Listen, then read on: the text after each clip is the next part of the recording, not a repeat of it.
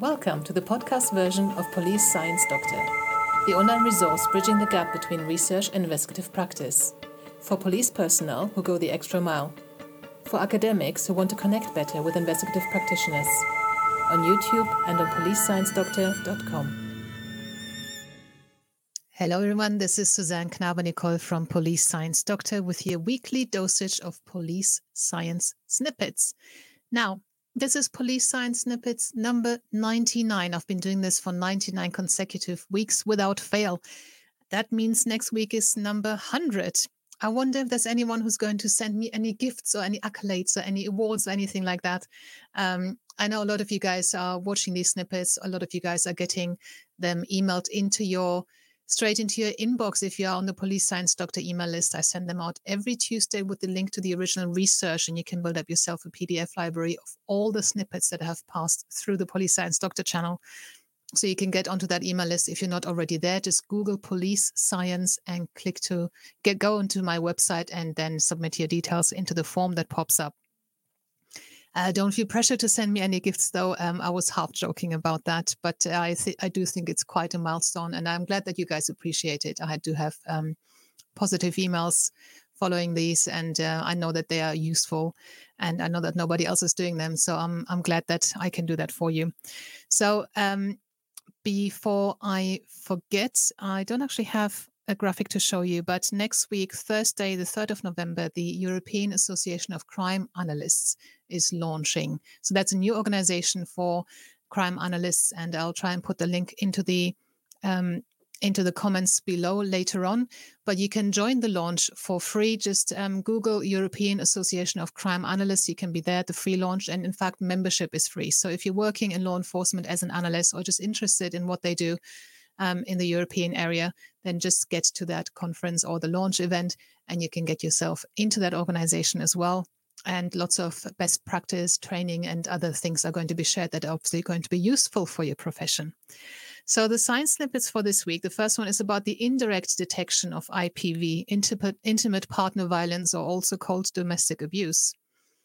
And um, this research found that they could use a scale which they're using during a routine health appointment during pregnancy to detect intimate partner violence. So, without asking the victim directly about IPV, they were able to find an association between um, IPV and certain other aspects. So, single marital status, thinness of the patient, more than four previous pregnancies, and having trouble with a family member are significantly associated with intimate partner violence. So obviously, there's um, in, especially in some countries, there's still a stigma to reporting any domestic abuse.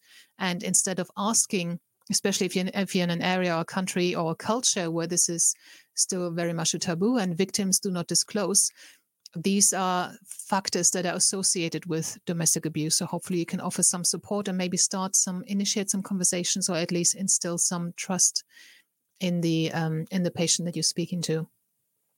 The second snippet is about coercive control legislation um, implementation. Um, the opera, operationalization of legislation criminalizing coercive control in intimate or family relationships is being impeded by gaps in officer knowledge and issues with their attitudes, as well as resourcing. So in 2015, coercive control um, became an offense. So that is a course of conduct that impacts the victim um, greatly. It can be things like not letting them see their friends, um, preventing them from going out, determining what they're going to do, what they're going to wear. And this can be by the threat of violence, or it can be through other manipulations, such as begging, um, you know, f- making the victim feel guilty when they go out and things like that. So it can be very subtle and can it can actually be mistaken for uh, roman- romance. And you know, I don't like it when you go out. I'd rather spend every evening with you. Um, so this this can be quite subtle and it can be very overt. And officers are actually struggling sometimes with this offense. So it has been an offense since 2015, but actually operationally investigating it and prosecuting it is difficult. So this research looked into that. Officers find this particular offense problematic to pursue and investigate, especially if the two parties no longer live together. Also, the threshold for evidencing it is perceived to be very high, meaning officers feel that most victims' cases do not meet the seriousness required to prosecute. Furthermore, gendered views sometimes caused officers to fail to identify coercive control. So uh, they were giving an example in that paper where a woman was saying that you know he's we have coercive sex and you know the officer was asking well what do you mean by coercive sex? Well he's complaining we don't have enough sex and you know I, I don't want to and he keeps he keeps pressuring and he keeps whining and nagging and also he wants anal sex and I don't want to and then and then I give in. And the officer the male officer interpreted this as well you know it's quite normal that in a relationship she might be less interested and he's more interested rather than spotting there is a course of conduct here where she's saying she doesn't want to and she gives in to sort of keep the peace and she gives in to pressure and that is actually coercive behavior. So the officer failed to recognize that because they had gendered views about what happens with sex drive in relationships. Um, so a very interesting article. The link um, to the original research that i'm reporting on is in is in the email that i send out.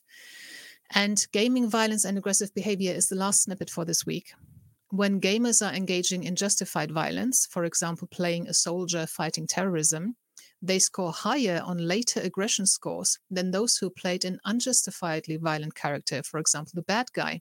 Potentially because when you do play the bad guy, you have a certain amount of guilt.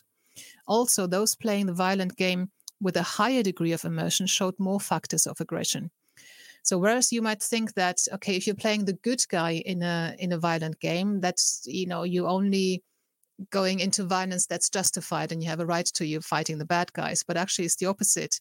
Those who felt justified in being violent in those video games had later had higher aggression scores than those who played the bad the role of the bad guy in the game. And also the more immersive a video game a violent video game is the more likely people are to score higher on aggression later on video games are going to become more and more immersive with virtual reality, augmented reality, and um, these kind of factors. So that is certainly something that can be very relevant um, and very problematic in the future. So these were the science snippets for this week. Um, again, I hope to see you next week. It's going to be number 100 and it's going to be broadcast around the same time as usual, around 2 p.m in the afternoon in the UK. So if you want to join in live, um, you know, do come and say hello in the comments, introduce yourself, do some networking in the comments, say what um, where where you work and what are you working on and where you're from. And if you've got any opinion on these snippets, you know, feel free to put them into those comments as well. The more people actually comment on the live stream, the more other people who are online is going to be shown to. So let's make it a celebration um, the 100th police science snippet. Um, that would be great. So that will be next Tuesday. The um, I don't know what's what's the date next Tuesday. It's going to be the first of November actually. So um, that's going to be quite um, a special one. I hope. I guess the snippets are going to be the same as usual, but obviously a significant milestone and something I'm very proud of. So um, thanks for watching. Thanks for being with me on this journey, and I'll see you next week. Bye bye. Thank you for listening. I hope you found this content useful. You can get access to each episode's transcript with key learning points, timestamps, and references if you get yourself onto my mailing list. Just go to the main website on policesciencedoctor.com and on the bottom of each page you will find a sign up form for notifications of new content. Just enter your first name, your preferred email address, and the type of organization you work for. You will not get any spam. This is just for me to let you know about new content and for you to get access to all the transcripts.